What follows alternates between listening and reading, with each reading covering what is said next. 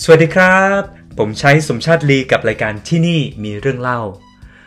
วันนี้สำหรับ EP 0หรือเป็น EP เริ่มต้นเนี่ย ผมตั้งใจจะมาบอกเล่าสู่กันฟังเกี่ยวกับที่มาที่ไปของการทำพอดแคสต์ชุดนี้ สืบเนื่องมาจากว่าตัวผมเองเนี่ยเป็นคนที่มีความเยอะ เยอะในที่นี้หมายความว่าเป็นคนที่มีเรื่องค่อนข้างที่หลากหลายนะใช้ชีวิตค่อนข้างคุ้มทีเดียวคือตั้งแต่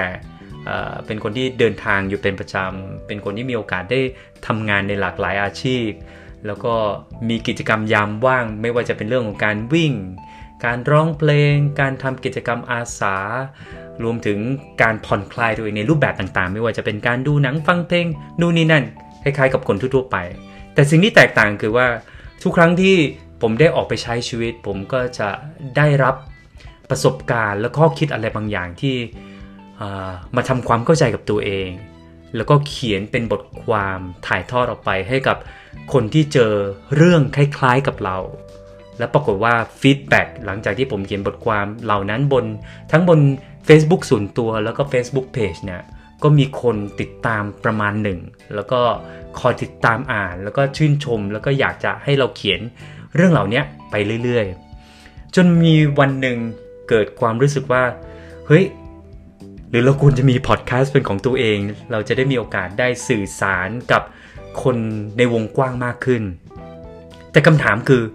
แล้วจะทำพอดแคสต์เรื่องอะไรดีมันมันเรื่องมันเยอะ ไม่รู้จะเริ่มต้นที่เรื่องไหนก่อน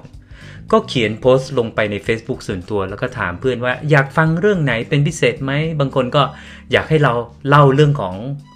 ประสบการณ์ หรือกลยุทธ์ทางด้านการตลาด ที่เราคุ้นเคย การสร้างแบรนด์การสร้างการตลาด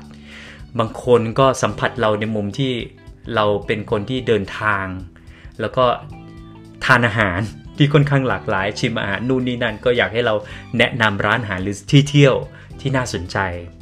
ส่วนอีกหลาย ๆ คนก็ชอบเราในมุมมองที่เขียนบทความสะท้อนความเป็นตัวเรา แล้วก็เรื่องราวที่เกี่ยวข้องกับการดำเนินชีวิตอย่างมีความสุขและสมดุล ในสิ่งที่ทุกคนอยากได้ แต่ยังไม่สามารถทำได้นะครับ มันก็หลากหลายมาก ผมไม่รู้จะเริ่มต้นจากตรงไหน ผมก็เลยเลยใช้พอดแคสต์เนี่ยเป็นสื่อกลางลองทำเรื่องราวต่างๆ ในชีวิตเนี่ยที่เป็นเรื่องใกล้ตัวของตัวเอง แล้วหวังว่า feedback หรือ comment จากเพื่อนๆที่เป็นผู้ฟัง ก็จะมาบอกเราว่าเออ เราทำเรื่องนี้ได้ดีนะ หรือเขาสนใจฟังเรื่องเรื่องไหนมากกว่ากัน ผมต้องเกริ่นให้ฟังอย่างนี้ก่อนนะว่า ในชีวิตของผมเนี่ยในแต่ละปีผมจะเป็นคนที่เขียนเป้าหมายในชีวิตในหลากหลายมิติ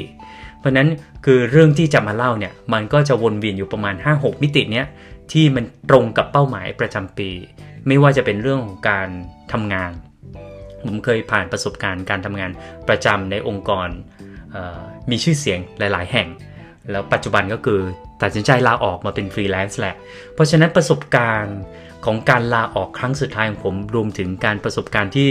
หลังจากออกมาเป็นฟรีแลนซ์ได้เกือบ10 ปีแล้วเนี่ยต้องผ่านเรื่องอะไรมาบ้าง ก็อยากจะมาบอกเล่าสู่กันฟังว่าทำยังไงถึงไม่คิดสั้น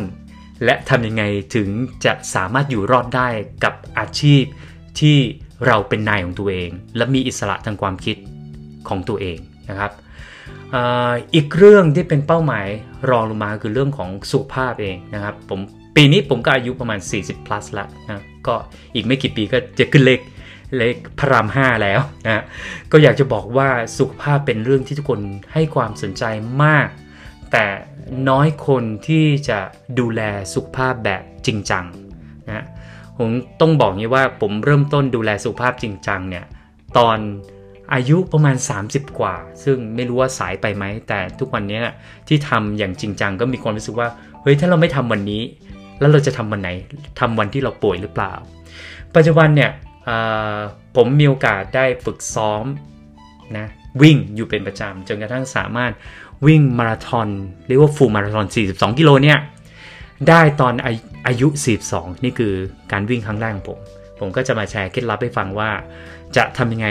เปลี่ยนจากคนที่ไม่มีพื้นฐานด้านกีฬาอะไรเลย ให้สามารถวิ่งได้ โดยที่ไม่บาดเจ็บ แล้วก็มีความภาคภูมิใจในตัวเองด้วย เรื่องถัดไปคือเรื่องของการวางแผนการเงินนะการวางแผนการเงินเนี่ยหหลาย ๆ คนรู้อยู่ดีว่าเงินมันเป็นอีกหนึ่งปัจจัยที่จำเป็นมากต่อการดำรงชีพในชีวิตปัจจุบัน โดยเฉพาะในช่วงที่สภาพเศรษฐกิจมันค่อนข้างผันผวนขนาดนี้ เพราะนั้นสิ่งที่น่าแปลกใจคือบางคนแทบจะไม่รู้จัก LTF หรือ IMF ในในปีที่ผ่านมา จนกระทั่งนโยบายมันเปลี่ยนแปลงไปจนกระทั่งเขาเรียกว่าการวางแผนการเงินในอนาคตมันก็จะยากขึ้นไปอีก หนึ่งระดับ เพราะนั้นจะทำยังไงที่เราจะบริหารจัดการในเรื่องการเงินที่เรามีอยู่ ให้มันสอดคล้องกับไลฟ์สไตล์ที่เราอยากเป็นด้วย อันนี้ก็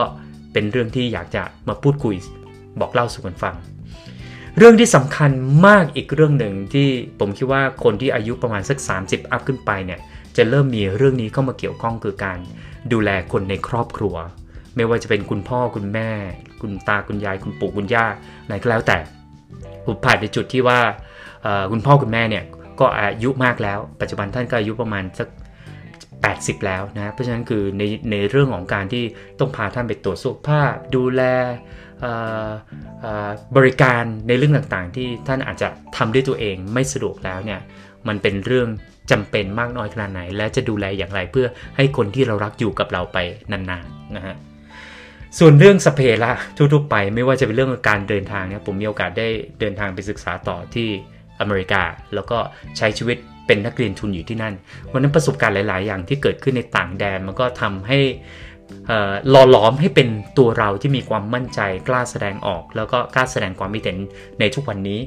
รวมถึงการเดินทางท่องเที่ยวไปยังที่ต่างๆ ด้วยตัวเอง คนเดียวด้วย มีหลายคนเคยถาม เอ๊ะไปเที่ยวคนเดียวจะปลอดภัยไหม ไปเที่ยวคนเดียวจะเหงาไหม ผมเคยเขียนบทความอยู่บนบล็อกของตัวเองนะ แล้วก็แนะนำวิธีที่จะเดินทางไปประเทศต่างๆ ด้วยตัวเองด้วยขั้นตอนที่มันง่าย ๆ มาก แล้วผมก็มาค้นพบว่าการการเที่ยวกับตัวเองมันให้อะไรมากกว่าที่เราคิด ถ้าเราได้ฝึกอยู่กับตัวเอง คุยกับตัวเองทะเลาะกับตัวเอง แล้วก็ตัดสินใจรับผิดชอบ สิ่งที่เกิดขึ้นด้วยน้ำมือของตัวเอง ผมว่าอันนี้เรื่องนี้เป็นเรื่องดี เรื่องถัดไปอาจจะเป็นเรื่องการดูหนังฟังเพลงนู่นนี่นั่นที่ทุกคนทำอยู่แล้ว แต่แต่แต่ขั้นกว่าของผมคือ